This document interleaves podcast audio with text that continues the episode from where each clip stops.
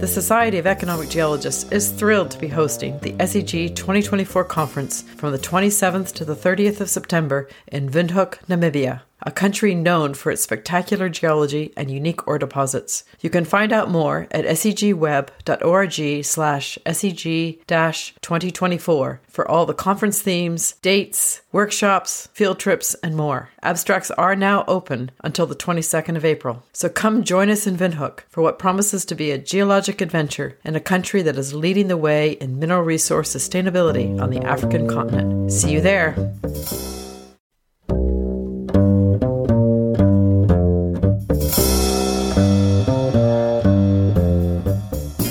Hi, everyone.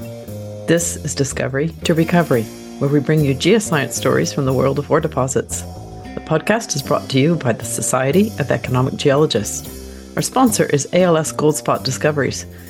If you don't know them, they're a technology company that believes in the power of combining expert geoscientists with data analysis and artificial intelligence. They work across commodity types, deposit styles, and data sources to solve some of the top problems in mining and mineral exploration. I'm Ann Thompson, a partner in Petrascience Consultants, and I'm your host for this episode. We kicked off last week by considering the human side of science. Whether you've considered the impact of parachute science or not, the conversation is well worth a listen to. This week, we get to delve into the interdependent world of geology and biology, unlocking the powers of the microbiome to influence global geochemical cycles, leave clues for mineral exploration, and provide more sustainable ways to process ores. For a global view that spans Earth's history, our first guest makes a habit of sampling Earth's extreme environments to learn about the interrelationship of microbial activities, rocks, and water, exploring the interface of geologic and biotic processes which interact in ways you might not expect. My name is Donato Giovannelli. I'm a professor of microbiology at the University of Naples, Federico II in Italy. I'm very fascinated by the interaction between life and our planet, the geological and the uh, abiotic spheres of our planet. And with my group, we're trying to understand how planet and life co-evolved over time and why this planet is still habitable after 4 billion years, while other planets might have had life and they might have lost it. So I can say that we are looking for the deep time component of interaction between life and planet. But to do that, we're using extreme environment as a proxy. So we're chasing the interaction between microbes and geology in a diverse set of extreme environment, especially in geothermal settings. And this is because the communities, the microbial communities that are present in geothermal settings, they use compounds that are provided by the geochemistry there and they rely on water rock interaction to get these compounds. So, given this connection, changing geology in this place gives you b- very big change in the type of microbiology you can get. Something that on the surface is present, but is more influenced by the amount of carbon, the amount of light, you know, external factors that are not per se connected to the geology. So that's why we use geothermal environment preferentially. How did you decide you wanted to explore this link between Earth and, and the biotic? you know, uh, as a kid, I was dreaming about being an astronaut. And then when I was about 13 or 14 years old, my father gave me a book uh, where there was a chapter in it. It's a book by Cousteau from the 70s, early 70s, and was about the secret of the ocean is the name of the book. And there was a chapter there showing just how little we knew about the deep sea. So at the time, we had two people that went down to the Marianas Trench, and 24 people had, had already been on the moon. So I told myself, well, the last frontier is here on Earth, it's not out there. So I started working toward a marine biology degree and I eventually got a master in marine biology. But whatever I was doing in marine biology, microbes were coming back as being one of the key factors. So I was studying, you know, immune response and the microbiome was important. I was studying coral bleaching and the microbes in the corals were important. I was studying carbon cycling in the ocean and the microbes were the key component. So I told myself, well, I gotta get into microbes. And, you know, microbes control biogeochemistry on this planet. But while I was studying the microbiology of some of the extreme environment for my PhD and my postdoc, I was working on deep sea hydrothermal vents, mainly in mid-ocean ridges. It became apparent to me that, you know, life does not happen in a vacuum. Life happens in a tight connection with the environment. and the environmental process and the biological processes interact together. So I told myself I cannot do biology without understanding a little bit of geochemistry and geology. And luckily, I was involved early on in the Deep Carbon Observatory, this yes. very large initiative funded by the Alfred Sloan Foundation. And the atmosphere was very interdisciplinary. I was sitting with volcanologists, geochemists, petrologists, noble gas geochemists. So I'm very curious, and I spent a lot of time studying undergraduate textbook and discussing with colleagues until I managed to pick up a little bit of the jargon of other discipline. Language is everything, right? Language is everything. All these words we use. Like volatiles. When I speak yeah. biology, think about very different things that deeper geoscientists think, like mantle people the chloride can be considered volatiles and yeah. while for biologists volatiles are small organic compounds and things like that so it's completely water is not a volatile for a biologist when we temper for a biologist you're talking about 200 degrees and uh, 300 bars which is low is low for us yeah exactly exactly but I was lucky. I spent a lot of time with a lot of very good colleagues that came from other discipline and I became contaminated, let's say. So that's how I found myself right now looking at the interface between geology and biology. And that's why I'm talking with you now from a car on a drill, deep drilling site surrounded by geologists, geophysicists, petrologists, trying to get about one kilometer deep into continental crust in this site. I think it's hard for geologists to get their heads around the scale of how these small organisms could have an impact. How could they be enough of them to influence, say, carbon or nitrogen? You know, I think it's very interesting because it is surprising, and yet it's not. I mean, we all agree on GOE, on the Great Oxidation Event. We all agree that the onset was microbial, you know, the, uh, the evolution of oxygenic photosynthesis. And perhaps geologists understand better than biologists that just producing oxygen is not enough. You need to hide the carbon somewhere. Otherwise, you cannot increase oxygen on the planet. So you need carbon burial, you need subduction, you need ways to remove the carbon, otherwise it gets respired with oxygen. So that's a great example of uh, tiny microbes having an outsized impact on the redox of the surface of the planet and working together with geology to alter the redox balance of the planet. Um, that's accepted by everyone, by biologists, by geology. Nobody's surprised about that. And yet when you speak about other impact that are perhaps not so well known, people uh, are mesmerized by the fact that, you know, think about the evolution of plants, soil, uh, plants and their roots and microbes in their roots, and now this might have impacted silicate weathering over time. Think about sulfate reducers in the sediment of the ocean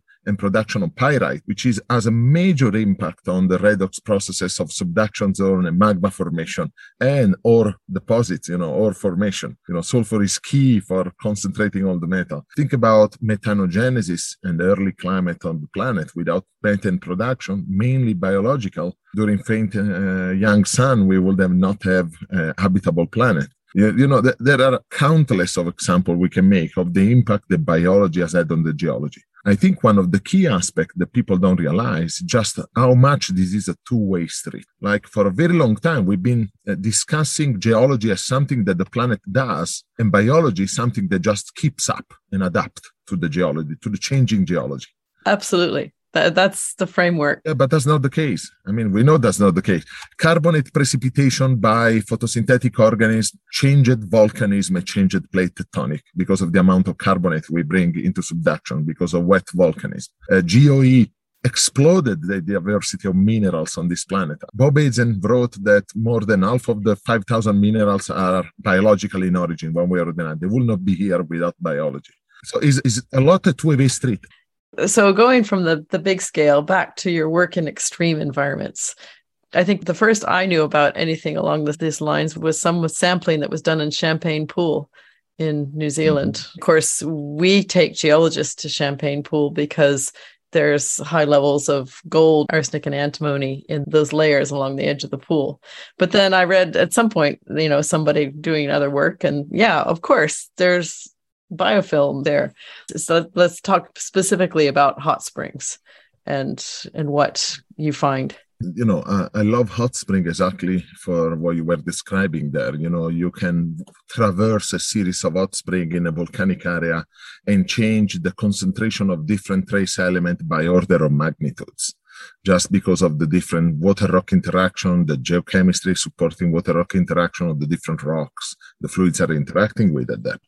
So you can move from one side to the other of a place and have four order of magnitude change in dissolved copper or four order of magnitude change in molybdenum with respect to tungsten or to nickel. And the surprising fact about biology in general, but especially microbes in hot spring and extreme environment, is just how much of the periodic table they are able to interact with. And you hear a lot on TV and between colleagues speaking about biodiversity. And in general, when people use the word biodiversity, they refer to the diversity of plants and animals that are present in a certain place. Metabolically speaking, eukaryotes, which are plants and animals, are boring. Only either, yeah, we breathe glucose with oxygen or we make photosynthesis using light, water, and CO2. Nothing else. Microbes, instead, they respire nitrate, sulfur, iron. They can respire chalcopyrite. They can respire tellurate, selenate, uranate, uh, arsenate. You know, they, they, can cycle so many elements on the periodic table, which is uh, remarkable. So I think we should re use biodiversity to refer more to the microbial world because those are really diverse compared to everything else. Everything else is diversity of shape and size more than on function. Now, uh, it's incredible also because when we go to these pools, we try to get DNA out of the environmental sample. We collect fluids, mm-hmm. we collect sediments, we collect rocks, mineral, incrustation, be either carbonate or silica, sinter, whatever is around there. And we try to extract DNA from these environmental samples. Then we sequence the DNA, we try to understand uh, what type of microbes are there and what genes do they have. So if they had the gene to use sulfur, what type of sulfur is sulfide oxidation or thiosulfate disproportionation and so on.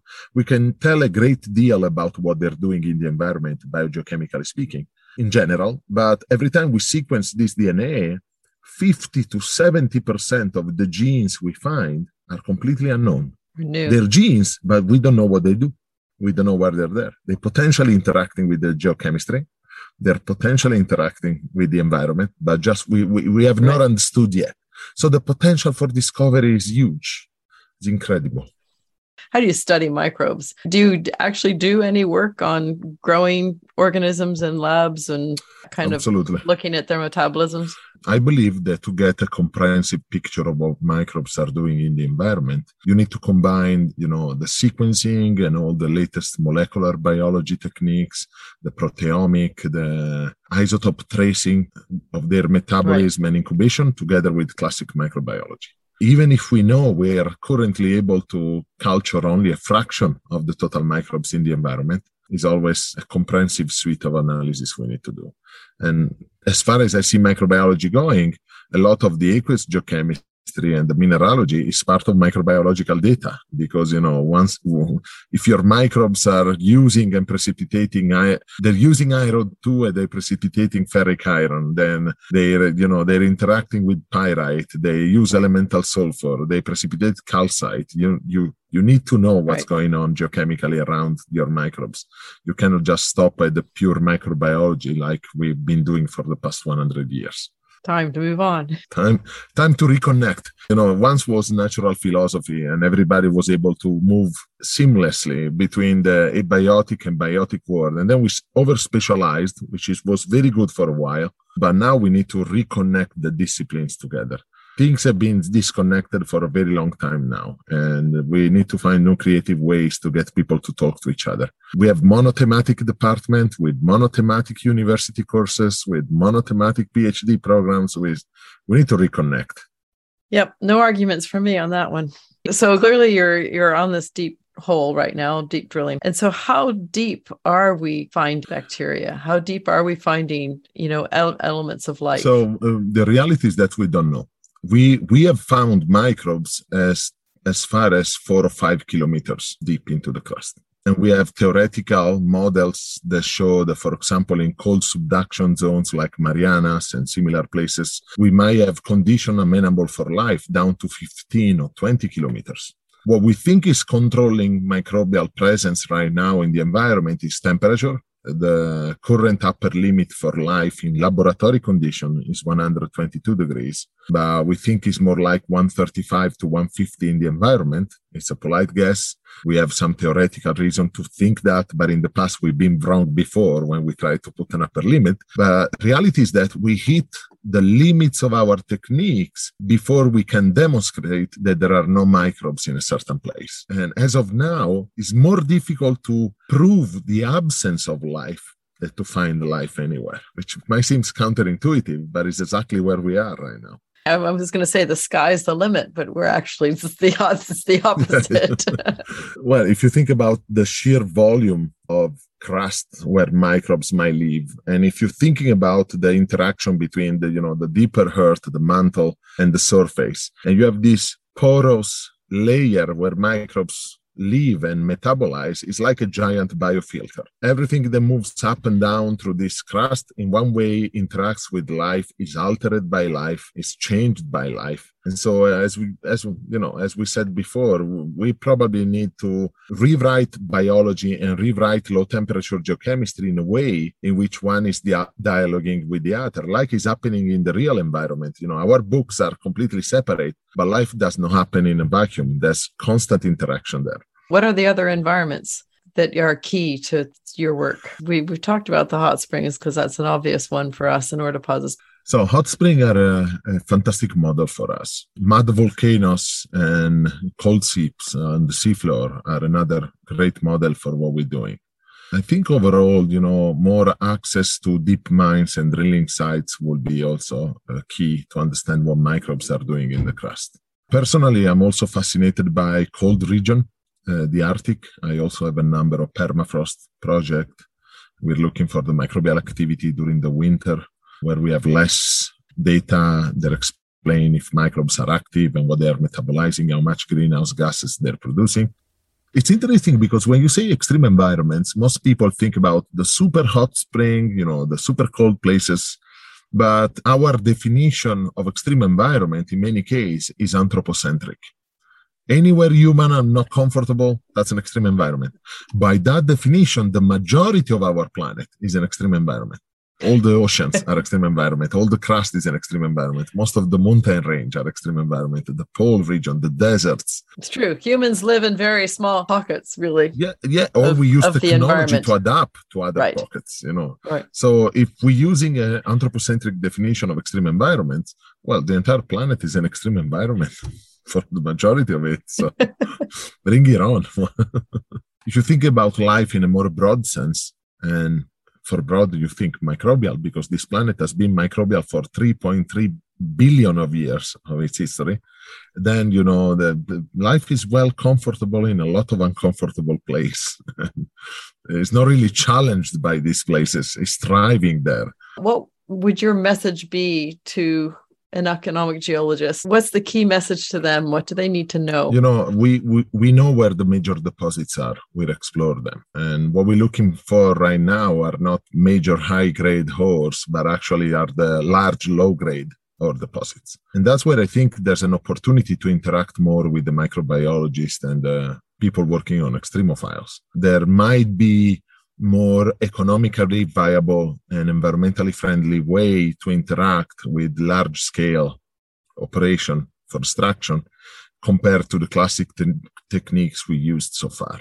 And I don't know many biologists that work for mining company at the moment, but uh, I know that's that's that's a niche for people to interact, and you know, not just from the from the environmental recovery of site, the bioremediation of sites, even before that, for the actual prospecting and the mining of the resources and conversion of resources and so on. For example, I know a lot of my colleagues are working right now in biomining, thinking about space exploration and in situ resource utilization for the future uh, human settlement on the moon and Mars. We're going to need to extract metals there. And one of the best way to do it is with microbes. So I think we are in a point in history where there's a big opportunity of interaction between the economic uh, geologist and the biologist, which classically, you know, are disciplines that are very far apart. So I would, I always suggest to my student to get different degrees, different levels of degree, like a bachelor and master and PhD in different discipline that are crossing the geos, geoscience, bioscience divide.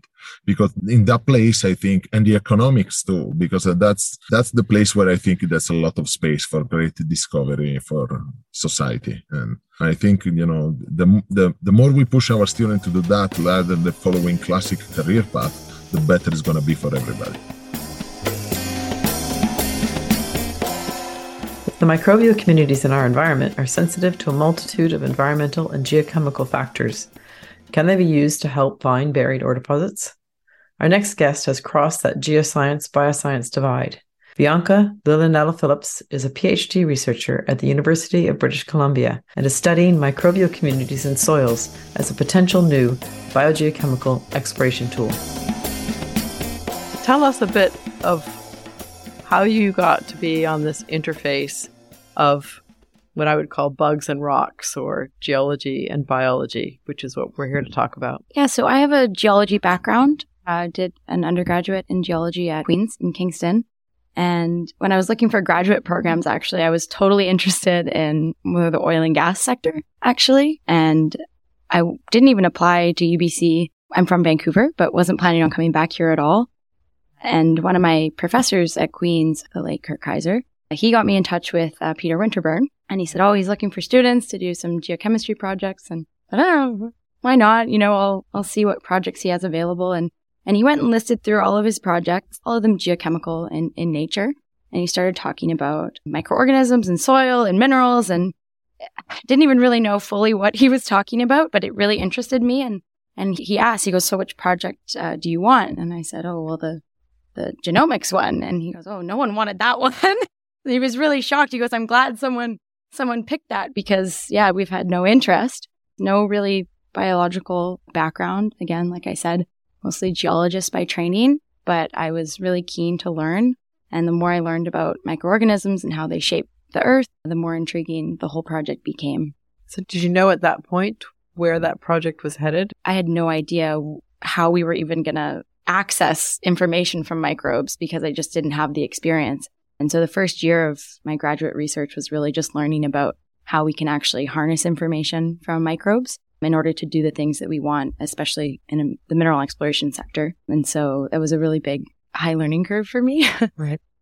But it started to take shape and we had some really interesting field areas. I did my field work really early on and was lucky to get that out of the way so we could focus on the lab work. So it seems obvious that there are bugs in soils, but how you could even begin to understand what's there and and how much is there. So it's so interesting that you bring that up because people know but they don't really know and and I think that microbes are they're so entrenched in our daily lives when it comes to like medical things or, or, your body. We know that bacteria can give you illnesses and things like that. But thinking about the environmental microbiome is totally different and, we can't see it, of course. And so what tools can we use in order to actually gain information from soil microbes? When you think of soil, you know, dirt, minerals, depending on your level of knowledge. And, you know, I think plants get a lot of the credit for a lot of the things that we see, you know, soil and, and, and the subsurface, but really it's, it's microbes that are doing all of these things. And I think for a long time that people had inklings of that.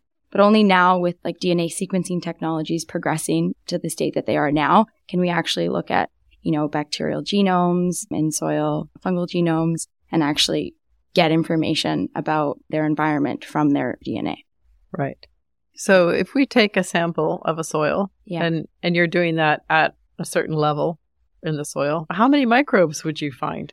I mean, in terms of biomass, you're talking hundreds of thousands of, of cells in just a small, you know, amount of soil, maybe a gram. But in terms um, of community of different, yeah, tens of thousands of unique species in a in a soil. Um, we're talking about communities that are, rival our own in terms of biomass and, and density in soil. Okay, so yeah. we're actually talking about data. Yeah, data science. Absolutely. Because how could you even begin to pick something out of tens of thousands and how can you tell that something's unique in that massive community? Yeah. So that that is what you're working on. That's what we're working on and I think environmental microbiology is this really interesting intersection of earth science, maybe more classical microbiology, but also like you said data science and bioinformatics. And so it's not just about what we know, it's about how we access all that information and how we deal with large databases. We're talking about data sets, as you, as you alluded to, that a person could not on their own handle. And so we're talking about integrating the science with sophisticated data analysis tools and software. And so it's a really interesting space because you kind of have to be an expert in all of these, all of these right. areas. And it, it takes a lot of learning, but it's also really interesting at the same time. And you need some awareness of the geology as well. Absolutely. And I find it so interesting. I mean, I love I love earth science just generally. And so getting to be in this newer field is, is quite interesting. I, I think what's really interesting though is coming from a geological background, you realize that ecologists and microbiologists, all this information, a lot of it's not that new. I think the technology is quite new and what we can do with it is obviously opening up all sorts of opportunities in the in the mineral space in particular.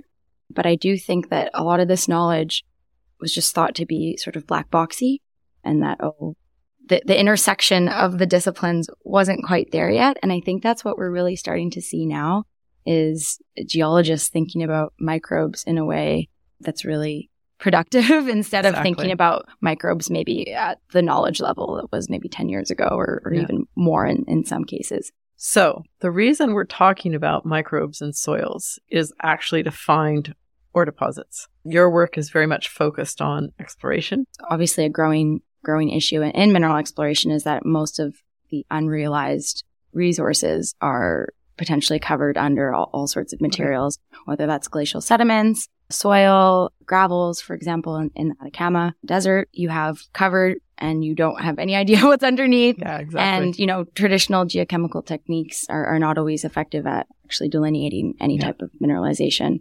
When we're talking about tens of meters, hundreds of meters of, of cover. And so the idea with the, the microorganisms is that they're just very, very sensitive to changes in their environment. And so we're looking at sampling surface soils like you would do in a geochemical exploration program. So we're looking at, you know, 200 grams of soil in typically like a B horizon soil, although that's just sort of the start. It's possible that there are other horizons that we might sample. I think anytime you're doing exploration, there's always a little bit that needs to be adjusted. There's no one, one fits all solution, but we're, we're working in the surface environment out, t- taking a sample, pretty low impact sampling, I would say as well. Right. Okay. So you got the sample, you bring mm-hmm. it back. Yeah. And then what's the actual analysis? Yeah. So the, the first thing we're going to do is actually extract the DNA from the soil and then that gets, that gets sequenced. And so what we're looking for and, and the type of sequencing that we're doing is actually just to identify the taxonomy of the soil microbiome. So we want to know who's there and the relative abundances of those microorganisms. And then from there, when we actually use, you know, bioinformatics tools to do these analyses for the R&D stage that we're at, we're looking finding differences between microorganisms that live above surface projection of mineralization compared to microorganisms that are growing in background materials. And so I think one of the important things about what I'm doing and, and the first stages of, of research is actually defining what that background is, which it could be true, is very true for any superficial exploration technique is what is background because you don't know what anomaly, what kind of anomaly you have exactly. unless you have a good idea. And so that's something really important that we're working on right now. So, and the DNA extraction, you're looking at pieces of so, lots and lots of so DNA?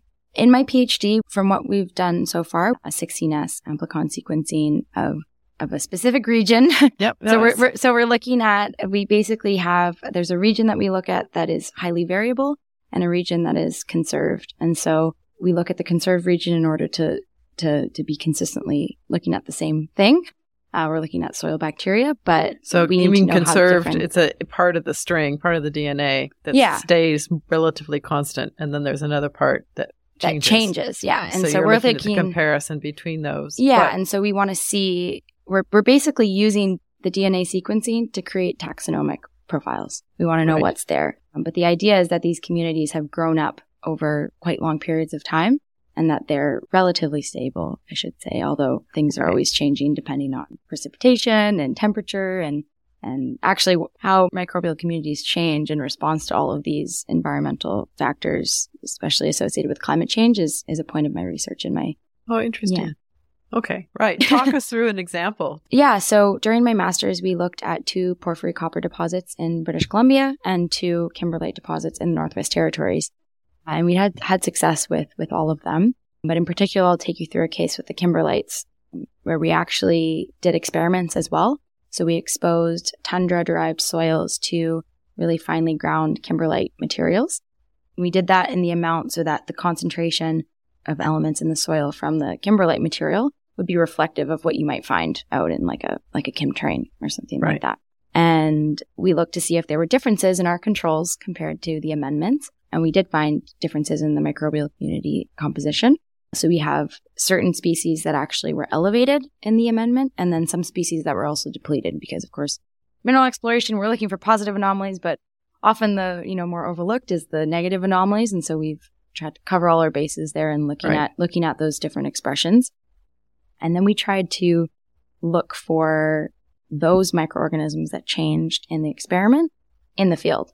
Right. So that's the key thing. That's the key what, thing. What, what we so, all want to know is what actually happened. Yeah, we do see not all of them, but some of those indicator species from the experiment actually showed up as positive or negative anomalies above our first kimberlite. And so That's from from there, impressive. yeah, and from there in the first test case, we we also did an analysis of the field samples where we we basically assigned different groups. So we say, okay, these samples are based on, you know, drilling and surface projections. These groups are on top of mineralization and these groups are in the background. And with kimberlites, that's a little easier to do than sulfide deposits because it's, it's a lithological boundary. So we do an indicator species analysis on the field data and then we see, you know, species that are elevated right on top, right on top of the kimberlite. Um, and it's, it, this is, of course, the more interesting case because experiments are great, but you want to get out in the field and, and see if these types of things work. And when you compare that to the geochemical signatures that we had, we had down ice anomalies, which you would expect right. from, from a kimberlite deposit. Which is a traditional way. Which is a traditional way of exploring. Um, but our microbial anomaly was right on top of the kimberlite. And we saw very clean margins with our anomaly, which is very interesting because that to me says, okay, well, they're responding to perhaps something else, not kimberlite material. Although if you were to do an indicator species analysis on our geochemical signature, you would find microbes likely that correlated right. with, you know, elevated. Right. Would some of those indicators possibly show up down the train just because there was enough kimberlite material that had been moved by the glacier? So the interesting thing is, yeah, you do see correlations between certain species in the soil that show up with the down ice anomalies, but we also see this very strong anomaly that's just right on top. Just on the top. And right. so that's when you're thinking, okay, it, maybe it's not kimberlitic material. What kinds of signals are being given off by this rock body, you know, that are leading to this, this microbial community that's unique compared to the rest of the area. And so I think that's when. So do you have any ideas? What, yeah. So we're, we're, with the kimberlites, we were thinking that it's, it's likely a gas source, mostly because we do have another kimberlite and that's actually hosted in bedrock and has till on top. and so in, in terms of likelihood, what can actually transmit through would be us. Yes. And we're also able to run another analysis. We're not looking at the whole the whole genome. We're just looking at it as an identifier, a taxonomic identifier.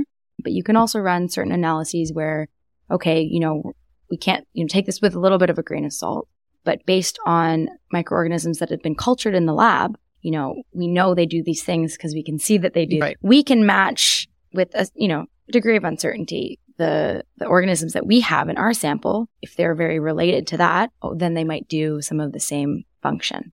And so we can say, okay, let me see anything in our so in our in our database that um, likes to eat methane. Right. And we can get a, a, a list of all of the indicators, all the species in our in our samples that might like to eat methane, and then we can look how they're distributed spatially in terms of their abundance over top of this right. mineral deposit. And we actually big di- data analysis. Yeah, and we in. actually do see. And again, we're not saying they have the genes to do this, but similar representatives, cultured representatives, have been known to do these things. And we actually do see a correlation between our indicator species anomalies and like methane eating organisms. So we think there might be. Is there no way to test for methane or is it too So I think that's weak of res- Yeah, so I think that's where and and this is sort of early stages, but I think that the idea with the with the microbes is that we want to be looking in areas where you don't have any geochemical signal or maybe you have methane in such low concentration that if you go out there with a tool that detects methane which exists that you're not going to get that signal with with, with that low. really good really good response ratio right. from that, right? Because it's the concentrations are too low. But microbes are they're just better geochemists than we are. They are super super sensitive and they're going to respond and they're going to change their the community composition is going to change potentially right. based on those very low concentrations of, of methane or whatever it whatever it might be. So that's the idea is when you can't detect geochemistry at surface, what do you do? Which is a lot of times the so, case. so it's wide open still. I mean, there's just yeah. a lot of exciting work to be done. There's lots of exciting work. And I think, I mean, with me doing a PhD, it was, I almost felt compelled to do it just because there were so many unanswered questions from my master's research and so many interesting avenues to explore. There's a lot of fundamental experiments and fundamental research that's taking place that has really big implications for exploration, but also has implications for bioremediation, mineral processing, all sorts of things. You know, just looking at how do bacteria respond to different minerals in soil? How do they, how do they sense? What capacity to sense do they have? Is a, cause you know, I think it's a bit, it's a bit nebulous when you think of microbes in soil because you can't see them. And I think that's sort of the gist of the issue is you can't see them. And so thinking about questions about how they interact with their environment is you got to think a little bit outside of the box. And so how does a microbe get to nutrients? If there's a sulfide there, what microorganisms are going to go toward that? Which ones are going to be repelled? How do they get to it? How do they extract nutrients or how do they, you know, it's, there's a lot of questions. One of the more interesting questions that I have for, for myself yeah. usually is, um, is about uh, databases and, and how we actually apply this because I am an applied geologist at heart. And so uh, a lot of these ideas are, are, it's really important to have this fundamental chemistry, fundamental microbiology as sort of the, the base to which you're asking all of your more applied questions. But I'm always thinking about, you know, what are the exploration implications? And I think this is sort of future thinking here because of course we're not applying this at, at the broad scale yet. You know, you don't have exploration companies going out and doing this on a regular basis. But, you know, if that were to become a thing, who's going to do that work? And so I think that uh, right now, I think training. I'm already thinking about training, right? So how do you how do you get people in the geosciences and in the mineral exploration community in particular to actually gain this knowledge and be able to apply it in in, in that type of setting? Clearly, natural communities of microbes are using sulfides and other minerals to metabolize and thrive. These have been put to good use in bioprocessing mineral deposits, and our next guest is at the forefront of that work. Barrie Johnson is a professor at Bangor University in Wales and regularly provides advice to mining companies on innovative and new approaches to processing a variety of ores. We checked in with him in the south of Spain. It's a conversation with some enlightening facts and stories. I'm intrigued to know how you got down this path of microbiology and mineral processing in the first place. How did you get to this point? Okay, so it's an interesting story, I think. It goes back uh, a number of years when I was uh, an undergraduate and a new postgraduate at Bangor University in North Wales. And one of my tutors there, a guy called David Jenkins, he's the only geologist there, and he had his hankering for going underground. There weren't many caves in that area, but there were a number of ancient underground mines. So he used to go and explore. He could do those things in those days without much restriction. And he came across one. It was a fascinating one. He came back very excited. It was an old pyrite mine. Now, pyrite fool's gold is not something which we would mine today, but it was mined in the past as a source of sulfur. So it was labeled as a sulfur mine. And the Victorians used it as a source of sulfur for explosives. And then in the First World War, again, it was not actually actively worked at the end, and it was abandoned since 1918. And he found when he went underground in this mine, usually very dry, but when he went deeper and deeper and got moist and wet, there was a stream, and there was this curious phenomenon of what looked like life there. And not just a little bit of life, but a lot of life in the form of, of slime and, and things we call streamers, which were sort of many cubic meters of material. So I, I went with him one day. I looked at this material, and my curiosity was that what, how on earth can this amount of life exist in the dark, deep underground? You know, what is the energy source? So after doing some research, and there wasn't that much known in those days about these organisms, I came across an organism that apparently could tap the energy from, from pyrite and other sulfide minerals Yep. Uh, indeed, this is what's happening. We assumed it was an organism, the, the named organism that we had at the time. Uh, in, in, reality, it wasn't. And it took me a number of years to actually work out the organisms which were there underground. And there were two new species, one new genus of bacteria, but essentially living on the on the rock that was there. And it was the energy locked up in, in pyrite. So when this was uh, became apparent, you know, the whole idea, well, well what can we do with with life like this? And I decided to, to do my PhD on, all this because it looked so interesting and novel. I found that there had been some reports of, of these organisms going back to about the 1950s. Right. Um, an organism called Thiobacillus oxidans. What I knew about this material is that it was basically all bacteria, that it was living in very strong acid. The water running through it was red because of the iron and the, and the low pH. And, and this organism, Thiobacillus ferrooxidans, was the only one at the time that was known to have this peculiar property of tapping in and breaking down sulfide minerals in acid environments. And so we started to work on this from a fundamental science point of view and also a bit on the applied side. And, and, my research grew from that. Eventually, I started talking to mining companies, and they were interested in the sort of ideas we had. And, and we've tapped in and developed and refined existing biotechnologies and, and, and, thought about new biotechnologies based on this same general type of microorganism. But when I say at the time there was just one, now there are about 30 or 40 known species that can do this. But it's in many ways, the, you know, names are not that important. It's what they do, particularly in application that industry and, and, and other people are more interested in doing. So the, the key, key key roles they have. One is oxidizing or reducing iron, so changing the valency of iron, and the other is transforming the sulfur part of sulfide minerals to sulfuric acid, and that is a second key reaction. There are other reactions which are important as well, but they are the two main ones in mineral breakdown. Right. So we're mainly talking about the breakdown of sulfide ores, effectively the the oxidization of them. Yes, and hopefully we have a chance to talk about developments which go beyond that. But this is where the application of biomining has been for the last 50 years since it was first applied in a very crude way, much more refined in many ways now. But it is targeting sulfide minerals, causing their destruction. And when they're destroyed, metals are either released or exposed copper is released, gold is exposed, which means makes them amenable to being captured, recovered. My impression is, is that in some cases you would apply this to break down the rock in, in some ways, but then it goes to a secondary processing where the minerals that are now more available can be processed. Is that correct? Or is it a whole one stop shop biomining? It, it, depends on the metal. So a metal such as copper could also apply to, to nickel, cobalt, zinc. The microorganisms which are breaking down the minerals destroy the minerals to the extent that these metals are, which are locked up as sulfide minerals, they become solubilized and they go into solution. So the water is essentially it's, it's acid, it's uh, pH 1 to 2 generally, sulfuric acid. The water becomes increasingly enriched with these metals to the extent that they become amenable for ex- extracting from solution. There are various techniques that can be used for this. Um, often it's uh, extracting in a solvent and then uh, electrowinning the metals to give you very clean grade material. Very 99.9% copper can be uh, achieved in this way.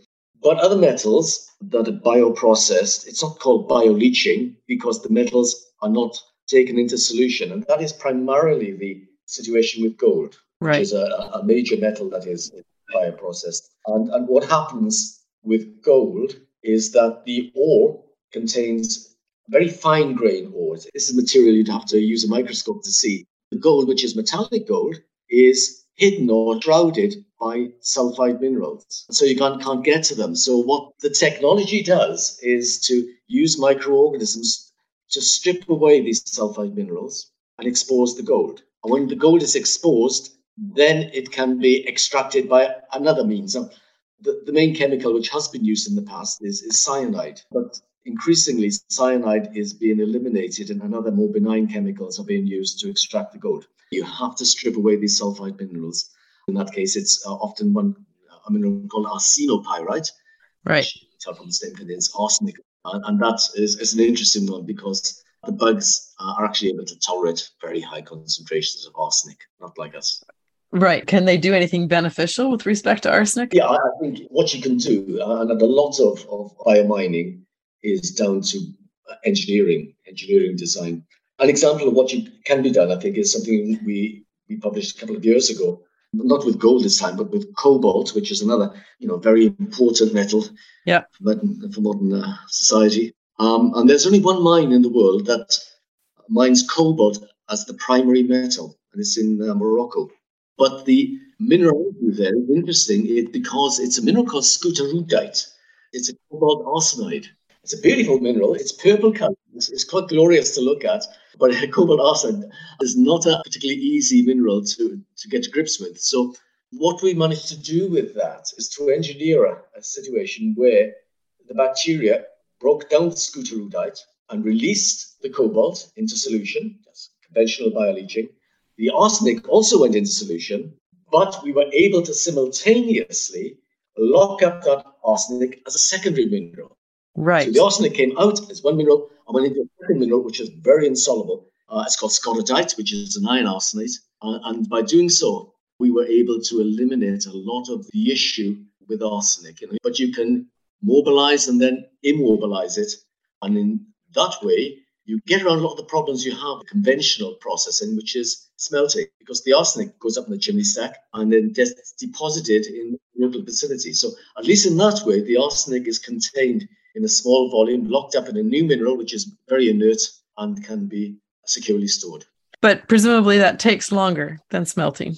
Yeah, I mean, one of the downsides of, of bioprocessing and why it's still a niche technology is that the whole process does take longer than conventional mineral processing. So it depends what the return value of the metal is. In some cases, again, cobalt, gold, nickel to some extent, there's considerable value there. And so they can be bioprocessed in a way that it takes three to five days. This is in controlled vats, controlled tanks. If the value of the metal is lower, such as copper and, and zinc, then conventionally this has been done in, in heaps. And these can take a year or so to complete the cycle. You know, having said that, it takes longer, but the investment is, is very different. And the carbon footprint, the energy demand is very, very different. Much lower, I'm assuming. Because of that green credentials, do you think companies are more interested at this point in, in adopting or trying these approaches? I think in, increasingly, particularly in the last year or so, the focus on, on energy and carbon is becoming more acute. And, and they're looking at the bio side of things and sort of saying, yes, there is there is some potential benefit there. Let's go with it now, which maybe even 10 years ago, they would have chosen to put it to one side and, and, and stay with the existing technology of, of smelting. Right.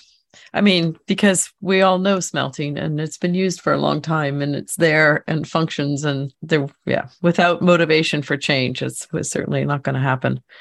So when when we're talking about all of these systems, we're not just talking about one bug in in the system presumably. I mean are they communities of bugs that are used in the end or do they adapt over time and create their own new community? Yeah that's, that's a very good question. Like i say it, it started off with just one bug that could do this trick. And in the laboratory you can do a lot of these mineral processing experiments with a single organism. But the reality is that teamwork is better than single organisms. So what we find is that in some circumstances, you get a, a team of maybe four or five major organisms in a biomining context. And these are almost like cross feeding each other. One is supplying the, the sulfuric acid, the other is providing the iron 3. Another group are mopping up the organic materials, which do accumulate, even though you're not adding organic carbon because all this carbon is coming from the air. And, and, and the three of them together are far more effective and robust than uh, a single organism. And then when you go to bigger operations, some of the things we call thin layer heaps, because these are very heterogeneous systems, these are huge systems, you know, kilometers, square kilometers in size, there will be a lot more biodiversity within these, these heaps. But in, in tanks, where you process gold and cobalt sometimes, generally it's about four or five, and, and others are trivial, really not, not contributing much. So when you're processing in heaps, are you seeding it, adding bacteria to begin with, and then they just take off on their own, or do you just wait and see what happens?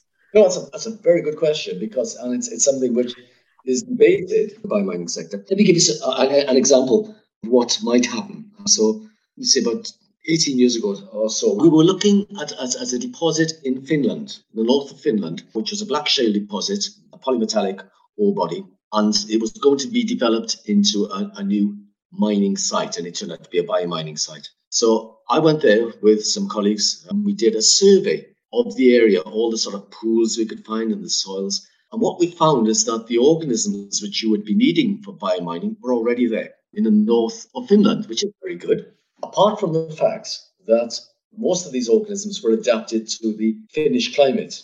When you make a operation, particularly in this deposit, which uh, was a mineral called pyrrhotite, and pyrrhotite is much more reactive than pyrite, so it breaks down very rapidly if you have some air and water.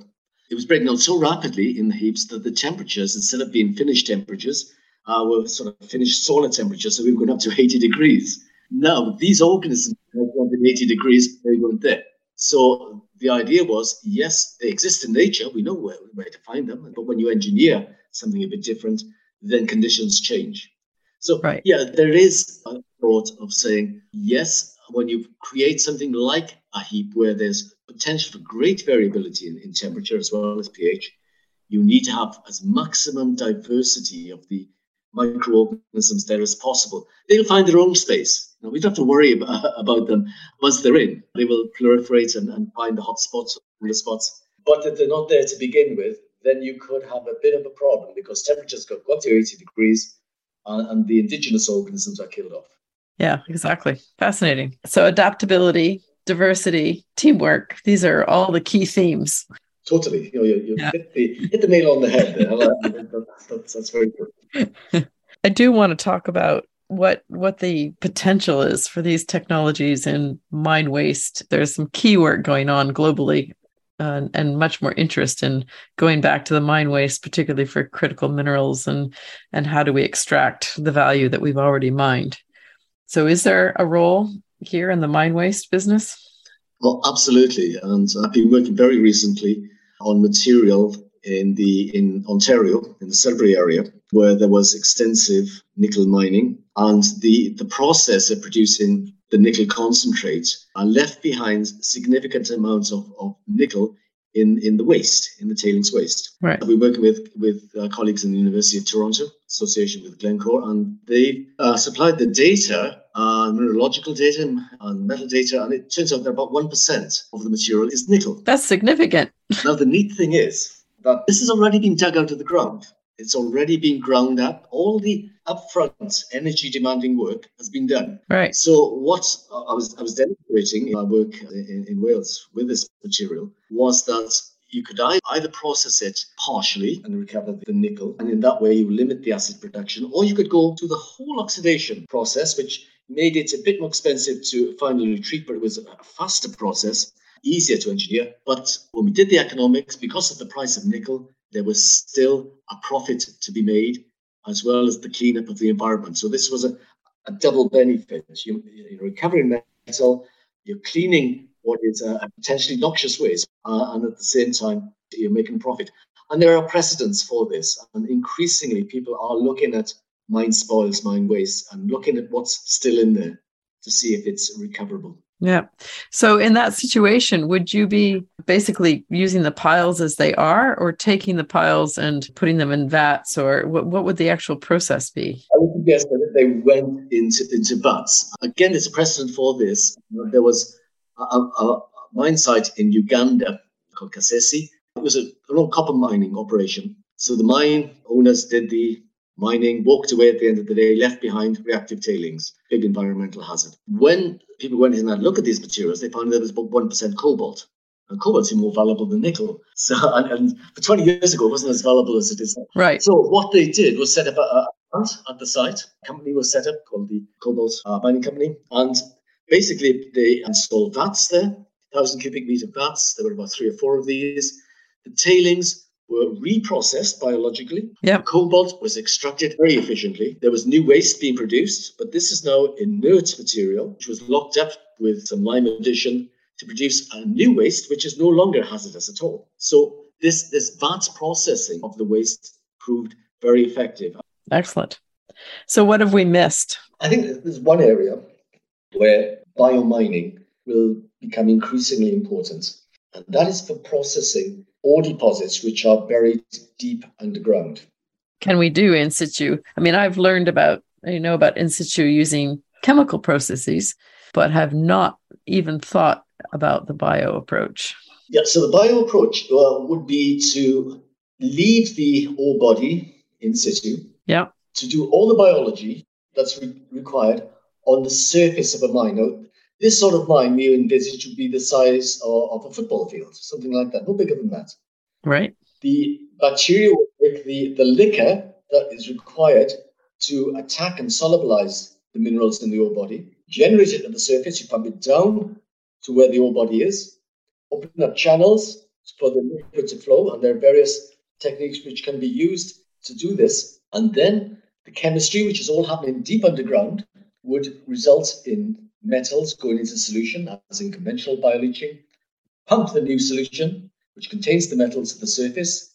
You reprocess the liquor after taking out the metal. Say it's copper, you strip it out the copper. The iron has to be regenerated in the oxygen form and it's pumped back underground. And the big advantage of that is that there's no waste. You know, 99% of an ore body is waste.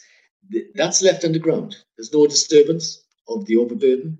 It's less efficient in terms of metal extraction, but in terms of return, it can be a very large return.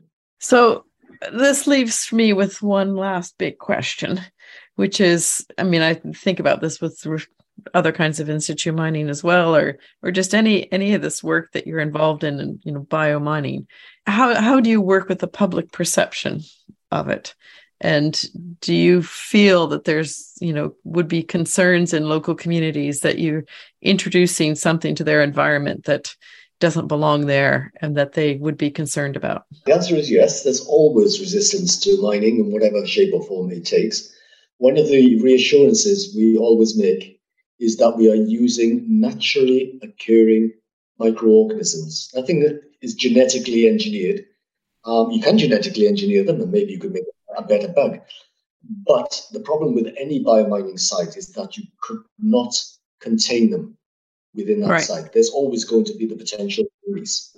One of the problems we had, and I was working on a European project with this deep in situ biomining process being explored. And uh, actually, I missed the first consortium meeting was in Germany, and there was a big protest there because of the fact that we were going underground, and of course, the shale oil and shale gas uh, industry has, not done us a favor here by, by creating so many, so many problems. It is essentially the same. And we were piggybacking on the fact that the industry at least knew how to do this, you know, how to. So there, there was this process. And, and the fear they had when they looked at our approach was that we were injecting bacteria underground, which were liquefying rocks. This is the exaggeration. There's nothing like that is going on at all.